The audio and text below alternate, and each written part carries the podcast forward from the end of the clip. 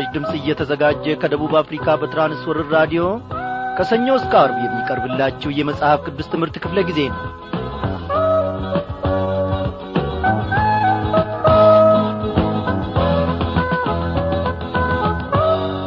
ክቡራን አድማጮቼ እንደምን አመሻችሁ? እግዚአብሔር አምላካችን የተመሰገነ ይሁን።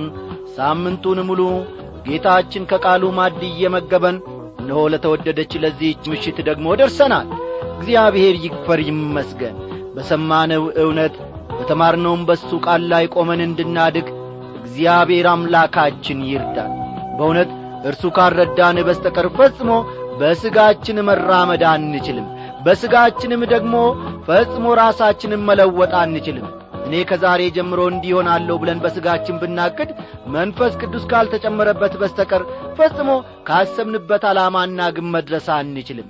እግዚአብሔር አምላካችን እርሱ በጥበቡና በጸጋው ከጸባወቱ ይርዳን። በዛሬው ምሽት ክፍለ ጊዜ ጥናታችን እንግዲህ የትንቢተ ሆሴን ምዕራፍ አንድ ትምህርት አብረን እንመለከታለን ማለት ነው። ባለፉት ሁለት ተከታታይ ክፍለ ጊዜያት ስለ ትንቢተ ሆሴዕ የሚናገሩትን ነጥቦች ሰፋ አድርገን መመልከታችንን ታስታውሳላችሁ። ዛሬ እንግዲህ ቀደም ብዬ እንደ ተናገርኩት የምዕራፍ አንድን ትምህርት አብረን ጌታ መንፈስ ቅዱስ በረዳን መጠን እንመለከታለን ማለት ነው። በማስቀደም እስቲ ይህንን ዝማሬ እንጋብዛችሁ። እግዚአብሔርን በመተማመን የሚጠባበቁ ግን ኃይላቸውን ያድሳሉ። እንደ ንስር በክንፍ ይወጣሉ ይሮጣሉ አያታክቱም፣ ይሄዳሉ አይደክሙም። ኢሳይያስ 40 31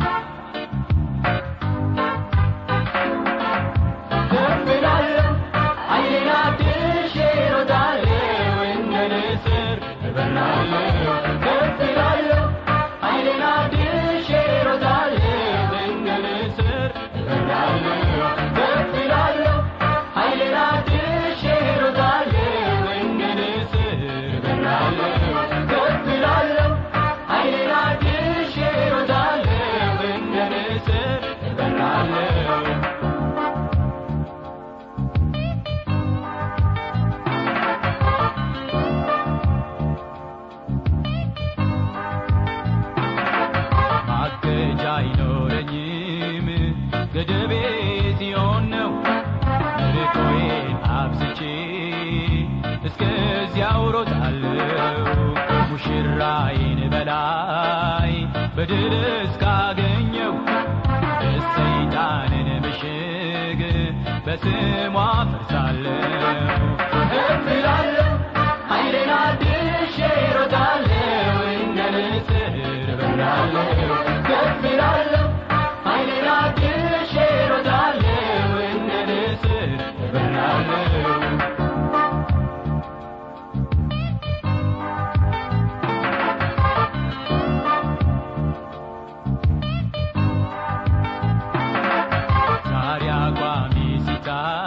ሲታይ ብመስልም ምስኪን ሰው ክፉውን አልፈራም። ኢየሱስ ከእኔ ጋር ነው። አረንቋውን በርሱ በጥሼ አልፋለሁ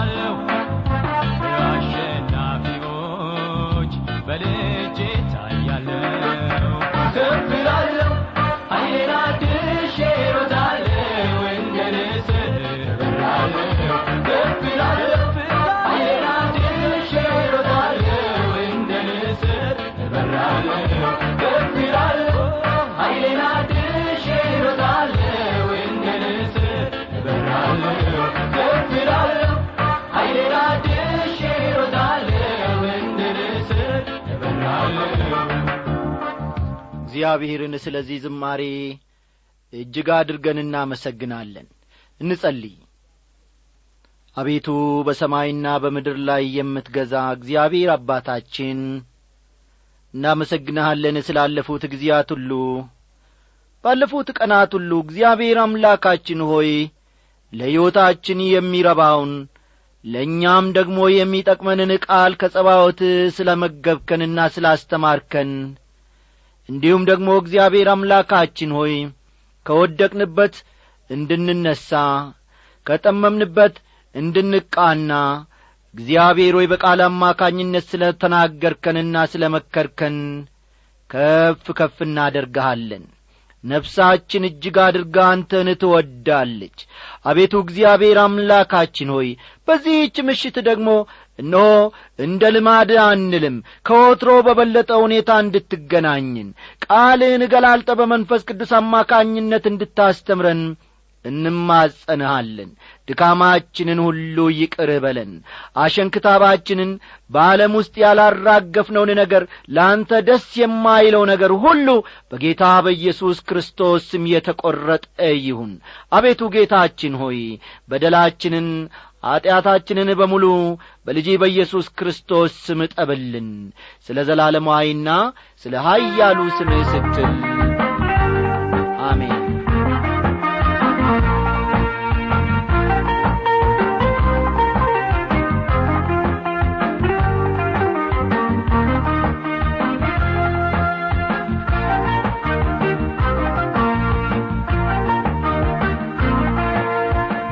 አድማጮቼ እንግዲህ ቀደም ብለን እንደ ተነጋገርነው እኔም እንዳስታወቅኳችሁ ማለት ነው ዛሬ የትንቢተ ሆሴይን ምዕራፍ አንድ ትምህርት አብረን እንመለከታለንና እስቲ መጻፊያ ደብተሮቻችሁንና እርሳሶቻችሁን እስክታዘጋጁ ድረስ በዚህች አጭር ሙዚቃ አብረን እንቆያለን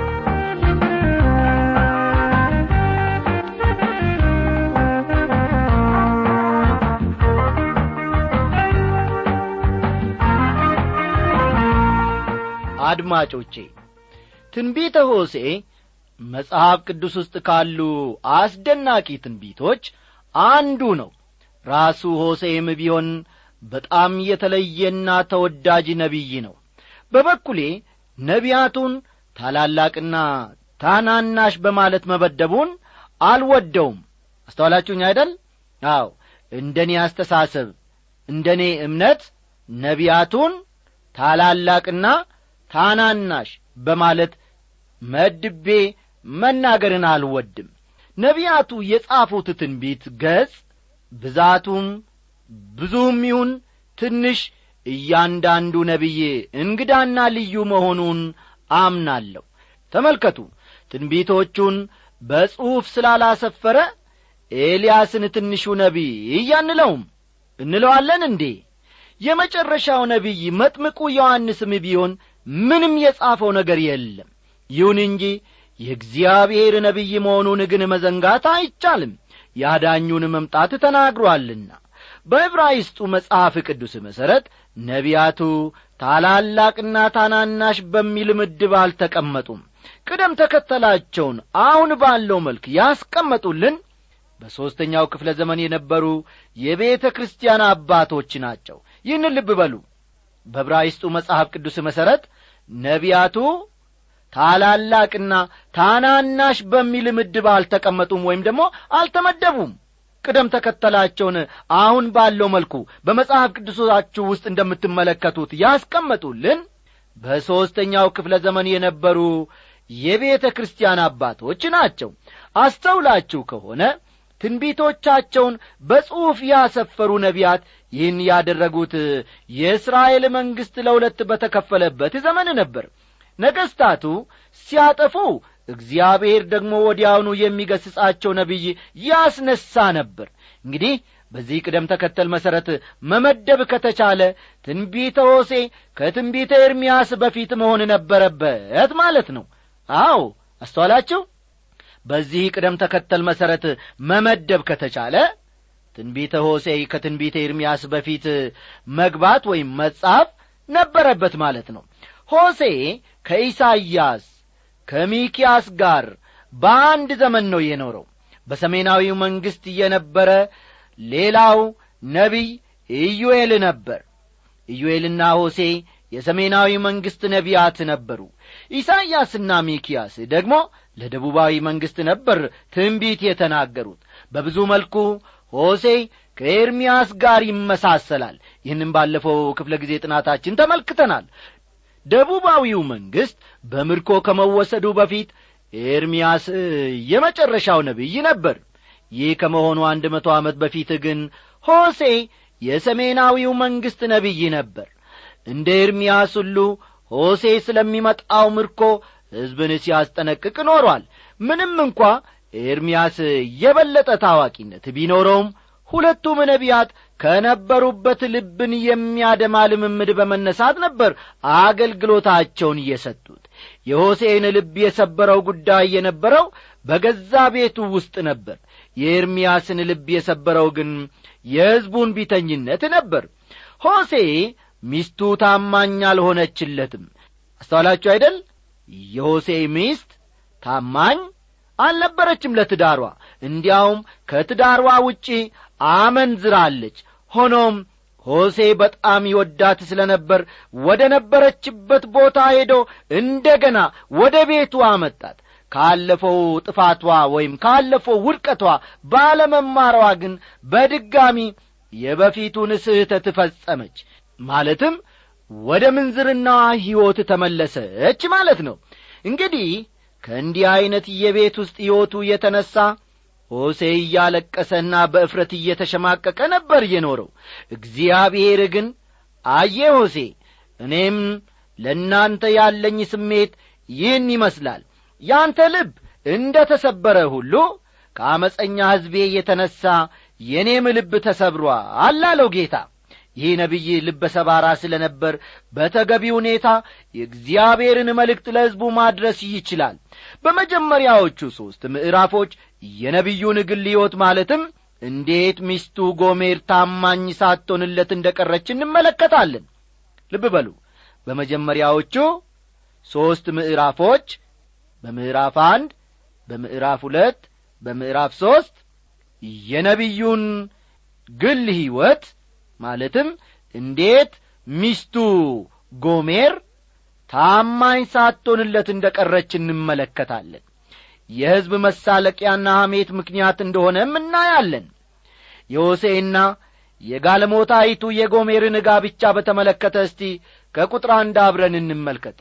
ሆሴ ምዕራፍ አንድ ቁጥር አንድን ተመልከቱ።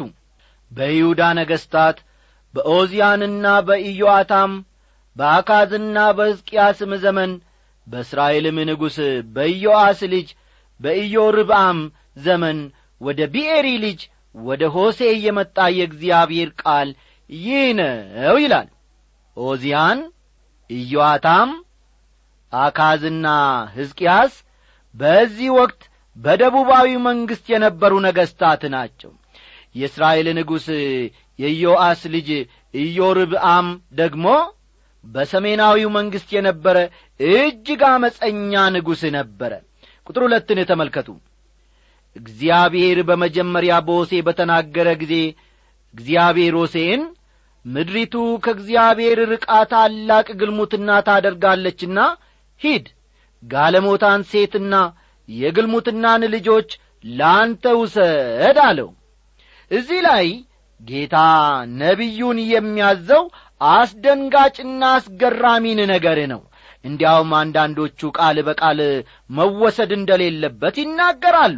ለምሳሌ ያክል አዲሱ የስኮፊልድ መጽሐፍ ቅዱስ ማብራሪያ እግዚአብሔር ሆሴን ጋለሞታ ሴት እንዲያገባ አላዘዘውም።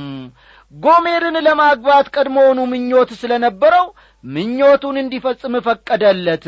ጎሜር ግን ለእርሱ ታማኝ እንደማትሆን አስረግጦ እግዚአብሔር ነግሮታል ከማለቱም ባሻገር ቀጥላ አድርጎ ይህንንም ሁኔታ በእርሱና በእስራኤል መካከል ያለውን ግንኙነት እግዚአብሔር ተጠቅሞበታል ይላል። በበኩሌ ወገኖቼ እንዲህ ዐይነቱ ገለጻ እግዚአብሔርን ከተጠያቂነት ነጻ ለማድረግ ስለሆነ ልብ በሉ እግዚአብሔርን ከተጠያቂነት ነጻ ለማድረግ ስለሆነ እኔ ከዚህ ዐይነቱ የሰው አስተሳሰብና ሙከራ ጋር ፈጽሞ አልስማማም። እዚህ ላይ ግን በፍጹም ማድበስበስ በማይቻል ሁኔታ እግዚአብሔር ሆሴን ምን አለው? ሂድ በማለት ሲያዘው እንመለከታለን። ወላጆቼ ወደ ትምህርት ቤት ሂድ ወደዚህና ወደዚያ ቦታ ሂድ አበበ ሲሉኝ ሂድ ማለታቸው ነው። ሂድ የሚለው ቃል ትእዛዝን ያመለክታል። እግዚአብሔር ሆሴን ሂድ ሲለው ከፈለግህ ሂድ በሚል መልኩ አልነበረም የተናገረው። ትእዛዝ ነው እግዚአብሔር ለሆሴ እየሰጠው። ሆሴ በሰሜናዊው መንግሥት ስር በነበረው የፍሬም አገር ይኖር የነበረ ወጣት ነው። አንድ ቀን አመንዝራ ከነበረች ሴት ጋር ይተዋወቅና ፍቅር ይይዘዋል ከዚህ ዐይነት ሕይወት አውጥቶ ሊያኖራት እንደሚፈልግ ግልጽ ነው። ከዚህች ጋለሞታ ሴት ጋር ሆሴ በአንድና በሁለት መንገድ ፍቅርን ከጀመረ ሊያገባት መፈለጉም አልቀረም። ሆኖም በዚያች ትንሽ መንደር ውስጥ ሊነሣ የሚችለውን ሐሜት ፈራ።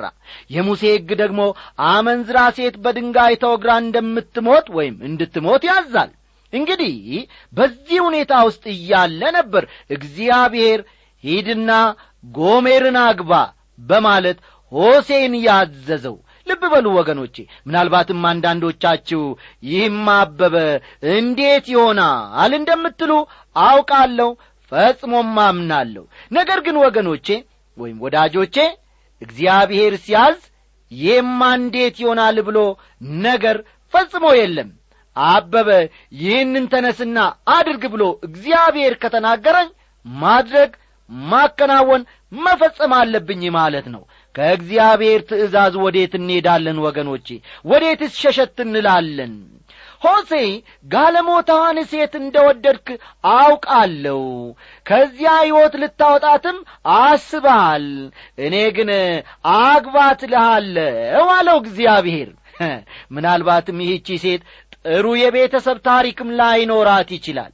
ወዳጆቼ ምናልባት ልባችሁ በዚህ ዓለም ውስጥ ከእግዚአብሔር ጋር እየኖራችሁ ሳለ የወደደው ያፈቀረው ነገር ሊኖር ይችላል።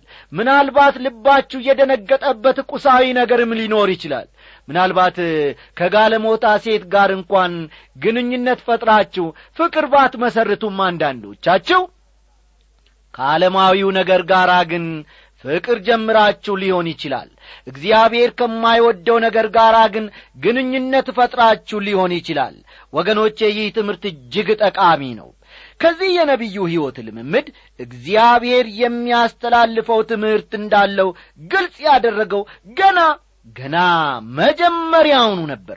ምድሪቱ ግልሙትና ፈጽማለች። ከእግዚአብሔርም ርቃለች አለ። ሥጋዊ ግልሙትናን ከመንፈሳዊ ግልሙትና ጋር በማነጻጸር ሲያመለክት ይህ በአሁኑ ዘመን ያሉ አማኞችንም ይመለከታል። ከእግዚአብሔር ፊታችንን ስናዞርና በተለያዩ ሥጋዊና ዓለማዊ ነገሮች መደገፍ እንዲሁም መጠለፍ ስንጀምር በእርሱ ፊት መንፈሳዊ አመንዝራዎች እንሆናለን ማለት ነው። እግዚአብሔር ከዚህ ዐይነት ሕይወት ወዳጆቼ ይጠብቀን። በእውነት ላለሁ እግዚአብሔር ከዚህ ዐይነት መንፈሳዊ አመንዝራነት ለዘላለሙ ይታደገን። እግዚአብሔር ግልጽ በሆነ አነጋገር ነበር የተጠቀመው። ዛሬም ሰባኪዎቻችንና መምህራኖቻችን ግልጽና ቀጥተኛ በሆነ ሁኔታ የእግዚአብሔርን ቃል ማቅረብ ቢችሉ ምንኛ በተባረክን ነበር እስቲ ከቁጥር ሦስት እስከ አምስት ያለውን ደግሞ አብረን እንመልከት። እርሱም ሄደ የደብላይምን ልጅ ጎሜርን አገባ እርሷም ጸነሰች ወንድ ልጅንም ወለደችለት። እግዚአብሔርም ከጥቂት ዘመን በኋላ የእስራኤልን ደም በኢዩ ቤት ላይ እበቀላለሁና ከእስራኤልም ቤት መንግሥትን እሽራለሁና ስሙን ኢዝራኤል ብለህ ጥራው። በዚያም ቀን በኢዝራኤል ሸለቆ ውስጥ የእስራኤልን ቀስት እሰብራለሁ አለው። ከጋብቻው ብቻ ሳይሆን ከዚያ ጋብቻ ከሚወለዱ ልጆችም የእስራኤል ሕዝብ የሚማረው መንፈሳዊ ትምህርት አለ። ከጋለሞታይቱ መጀመሪያ የተወለደው ልጅ ኢዝራኤል ይባላል። ልብ በሉ። ከጋለሞታይቱ ከጎሜር መጀመሪያ የተወለደው ልጅ ኢዝራኤል ይባላል። ትርጉሙም እግዚአብሔር ይበትናል ማለት ነው። እግዚአብሔር ይበትናል ማለት ነው። የኢዝራኤልን ደም እበቀላለሁ ይላል እግዚአብሔር። በሌላ በኩል ደግሞ ኢዝራኤል በአንድ ገላጣ ሜዳ ላይ ያለች ከተማ ናት። የአርማጌዶን ሜዳ ወይም የኤስራዶን ሸለቆ በመባልም ይታወቃል። ባለፉት ዘመናት በዚህ ስፍራ እጅግ አሰቃቂ ውጊያ ተደርጎ ነበር የመጨረሻው የምድራችን ጦርነት ወገኖቼ ለአንዴና ልብ በሉ ለአንዴና ለመጨረሻ የሚደረገውም በዚህ ስፍራ ነው። እዚህ ላይ እግዚአብሔር ሰሜናዊውን መንግሥት እበትናለው ነው የሚለው። ሆሴ ምዕራፍ አንድ ቁጥር ስድስትን አለፍ ብለን እንመልከት። ደግሞ ጸነሰች ሴት ልጅንም ወለደች እግዚአብሔርም ይቅር ዘንድ የእስራኤልን ቤት ከእንግዲህ ወዲህ አልምርምና ስሟን ሎሩሃማ ብለ ጥራት ይላል። ሎሩሃማ ማለት የአባትን ፍቅር የማታውቅ እንደ ማለት ነው። ልብ በሉ። ሎሩሃማ ማለት የአባትን ፍቅር የማታውቅ እንደ ማለት ነው። አባትና እናት የሌላት የሙት ልጅ ማለት ሳይሆን አባቷን ጨርሶ የማታውቅ እንደ ማለትም ይሆናል ይህን ሁኔታ መሠረት በማድረግም እግዚአብሔር በጣዖት አምልኮ ለዘቀጠው ሰሜናዊው ሕዝብ እኔ አባታችሁ አይደለሁምና ፍቅርና ርኅራዬን ከኔ አትጠብቁ ይላቸዋል። እጅግ አስደናቂ ነው። የእግዚአብሔር ጸጋ ሊደርስበት በማይችል ሁኔታ አንድ ሰው በኀጢአት መዝቀጥ ይችላልን የሚለው ጥያቄ አልፎ አልፎ ከሰዎች ይነሳል ወይም ደግሞ ይሰነዘራል በመሠረቱ የእግዚአብሔር ጸጋ የማይደርስበት ምንም ዐይነት የኀጢአት ጥልቀት ይኖራል ብዬ በፍጹም እኔ አበባ አልገምትም። ይሁን እንጂ አንድ ሰው ለረጅም ጊዜ የእግዚአብሔርን ምሕረትና ጸጋ ልቀበል ካለ አንድ ደረጃ ላይ እግዚአብሔር ያንን ሰው ለገዛ መንገዱ ይለቀዋል ወይም ደግሞ ይተወዋል። በእግዚአብሔር ጸጋ ወገኖቼ እየቀለርንና እየተጫወትን ረጅም ጊዜ መዝለቅ አንችልም። የእስራኤል ሕዝብ ይህን አድርጓል። አንድ ደረጃ ላይ ግን እግዚአብሔር ከእንግዲህ ወዲህ ለእናንተ ምሕረት አላደርግም አላቸው። ቁጥር ሰባት ነገር ግን የይሁዳን ቤት እምራለሁ በአምላካቸውም በእግዚአብሔር አድናቸዋለሁ እንጂ በቀስት ወይም በሴፍ ወይም በሰልፍ ወይም በፈረሶች ወይም በፈረሰኞች አላድናቸውም አለው። እግዚአብሔር ለይሁዳ ምሕረት ያደረገው በእስራኤል ላይ ግን የፈረደው ለምንድን ነው የሚልን ጥያቄ እዚህ ላይ ታነሱ ይሆናል። ይህን ጌታችን ያደረገው ለዳዊት ሲል ነው። መልሱ አጭር ነው። እግዚአብሔር ይህን ያደረገው ለዳዊት ሲል ነው። ሰለሞን ሥልጣን ላይ እስካለ ድረስ መንግሥቱ እንደማይከፈል በአንድ ወቅት እግዚአብሔር ቃል ገብቶለት ነበር። ለዳዊት ሲል ደቡባዊውን መንግሥት ከማጥፋት እጁን እንደሚመልስ እግዚአብሔር በተደጋጋሚ ነበር ቃል የገባው። ምናልባትም አንዳንዶች ይህማ ሚዛናዊ አይደለም ይሉ ይሆናል። ሚዛናዊ ይሁን አይሁን ወገኖቼ እኔ ምንም ነገር አላውቅም የማውቀው ነገር ቢኖር ለእንደኔ ዐይነቱ ደካማ ሰው እግዚአብሔር ጸጋውን እንዳበዛልኝና ደግሞም እንደሚያበዛልኝ ብቻ ነው። ጌታ የተመሰገነ ይሁን። በአምላካቸውም በእግዚአብሔር አድናቸዋለሁ እንጂ በቀስት ወይም በሴፍ ወይም በሰልፍ ወይም በፈረሰኞች ወይም በፈረሶች አላድናቸውም ይላል። በሌላ አነጋገር የማድናቸው በራሳቸው መሳሪያ ብዛት ወይም የጦር ስልት አዋቂነት አይደለም ማለት ነው ባጭሩ። በዚሁ ዘመን እግዚአብሔር ሰሜናዊውን መንግሥት በታምራዊ ሁኔታ እንዳዳነ ከሁለተኛ ነገሥት ምዕራፍ አሥራ ዘጠኝና ፈጠን ፈጠን እያላችሁ ነጥቦቹን ያዙ። ከሁለተኛ ነገሥት ምዕራፍ አሥራ ዘጠኝና ከኢሳይያስ ምዕራፍ ሰላሳ ሰባት መመልከት ይቻላል ጌታችን ለዘላለም ይክበር ይመስገን። ድንቅ ቃል ነው እግዚአብሔር እያስተማረን ያለው። እስቲ ቁጥር ስምንትን አለፍ ብላችሁ ተመልከቱ። ሎሩሃማ ጡት ባስጣለች ጊዜ ደግሞ ጸነሰች ወንድ ልጅንም ወለደች ይላል። በዚያ አገር አንድ ልጅ ጡት መጥባቱን የሚያቋርጠው ሁለት ወይም ሦስት ዓመት ሲሆነው ወይም ሲሞላው ነው። ሎሩሃማ ጡት ከጣለች በኋላ ጎሜር ሌላ ልጅ ወለደች ቁጥር ዘጠኝን ተመልከቱ። እግዚአብሔርም ሕዝቤ አይደላችሁምና እኔም አምላክ አልሆናችሁምና ስሙን ሎአሚ ብለ ጥራው አለው። ሦስተኛው ልጅ ሎአሚ ተብሏል። ሎአሚ ማለት ሕዝቤ ያልሆነ ወይም ያይደለ ማለት ነው። ፈጠን ፈጠን እያላችሁ ጻፉ። ሎአሚ ማለት ሕዝቤ ያልሆነ ማለት ነው እግዚአብሔር ለእስራኤላውያን ሕዝቤ አይደላችሁም እኔም አምላካችሁ አይደለሁም አላቸው። ሆኖም ይህ የመጨረሻው አልነበረም። የመጨረሻውማ ቢሆን ኖሮ የእስራኤል ሕዝብ አብቅቶለት ነበር። አንዱን ጥቅስ ብቻ ነጥለን በማውጣት አቋም ወይም ውሳኔ ላይ እንዳንደርስ እንጠንቀቅ ወገኖቼ የሆሴይን የትንቢት መጽሐፍ በሙሉ ብንመለከት እግዚአብሔር ከእስራኤል ጋር ያለውን ጉዳይ ገና እንዳልጨረሰ እንረዳለን ወይም ደግሞ እንመለከታለን። አሁን ደግሞ ወደ ምዕራፍ ሁለት ተሸጋግረን የዚህኑ የቁጥር ዘጠኝ ቀጣይ የሆነውን ቁጥር አንድን አብረን እንመለከታለን። እኔ ቁጥር አስር ብዬ ወስጀዋለሁ እናንተ ግን ምዕራፍ ሁለት ቁጥር አንድ ብላችሁ መመልከት ትችላላችሁ። የእስራኤልም ልጆች ቁጥር እንደማይሰፈርና እንደማይቈጠር እንደ ባሕር አሸዋ ይሆናል። እንዲህም ይሆናል እናንተ ሕዝቤ አይደላችሁም ተብሎ በተነገረበት በዚያ ስፍራ የሕያው አምላክ ልጆች ይባላሉ ይላል። በደረሰባቸው የተለያየ ስደትና መከራ የእስራኤል ልጆች ቁጥር ከጊዜ ወደ ጊዜ እያነሰ ሲሄድ ኖሯል። ሂትለር በእስራኤላውያን ላይ ብቻውን እንኳ ያደረገውን ማሰብ በቂ ነው ይሁን እንጂ አንድ ቀን ቁጥራቸው እጅግ እንደሚበዛ ነው እግዚአብሔር የሚናገረው። እስቲ አሁን ደግሞ ከምዕራፍ ሁለት ቁጥር ሁለትን ተመልከቱ። እኔ ግን ሆሴ ምዕራፍ አንድ ቁጥር አሥራ አንድ ብዬ አነበዋለሁ የይሁዳ ልጆችና የእስራኤል ልጆች በአንድነት ይሰበሰባሉ።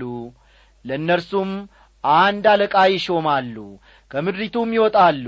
የእስራኤል ቀን ታላቅ ይሆናልና ይላል የእስራኤል ሕዝብ ሁሉ ከተበተኑበት ይሰበሰባሉ። አንድ አለቃም ይሾማሉ። አንድ አለቃ የሚለው ወደ ፊት የሚመጣውን መሲህ ኢየሱስ ክርስቶስን ነው የሚያመለክተው። እንግዲህ ወገኖቼ ጌታ መንፈስ ቅዱስ ብዙ ቁም ነገሮችን በዚህች ምሽት አስተምሮናል። በዚህ መረዳት በዚህ እውነት ደግሞ እየኖርን ለሌሎች ምሳሌ መሆን እንድንችል እርሱ ራሱ መንፈስ ቅዱስ ይርዳን። ደህና ደሩ እያል ስንሰናበታችሁ ከሚቀጥለው ዝማሬ ጋር ነው። ሰላም። መልካሙን ከእግዚአብሔር ተቀብለናል። በክፉም ደግሞ ጸና ይገባል። ኢዮብ እንዲህ ብሎ በምስጋና ጸንቷል። የኔም ልብ እንደ ኢዮብ መርቷል ማመስገንን ችግሬ ሆይ እምቢ አልሰማህም እምቢ ተስፋ አልቆርጥም እምቢ ዮብ አመስግኖ አልሆንም ታዛቢ አመስጋኝ እምቢ ፈተና ሆይ እምቢ እርትዣለሁ እምቢ አላፈገፍግም። እምቢ ለጳውሎስ ጸንተው አልሆንም ታዛቢ አገልጋይ ነኝ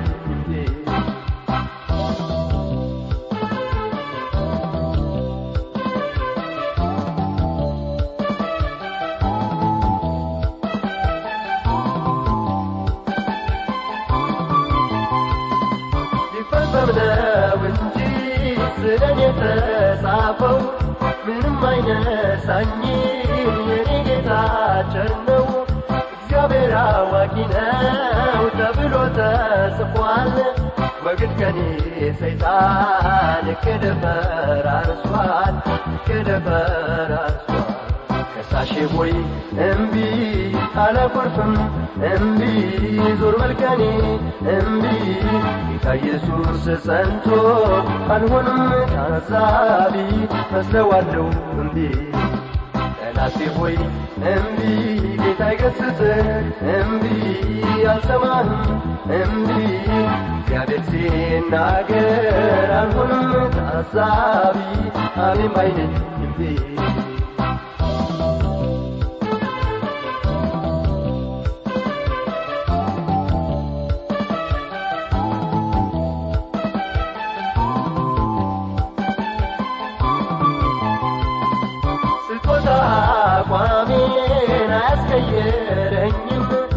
ሰግጃለሁ ለእግዚአብሔር አላፈገፍግም። ለእኔ ክቡር ነገር የአምላኬ ሕግ ነው። ከሞት ተታደገኝ ለእግዚአብሔር ኖራለሁ ለእግዚአብሔር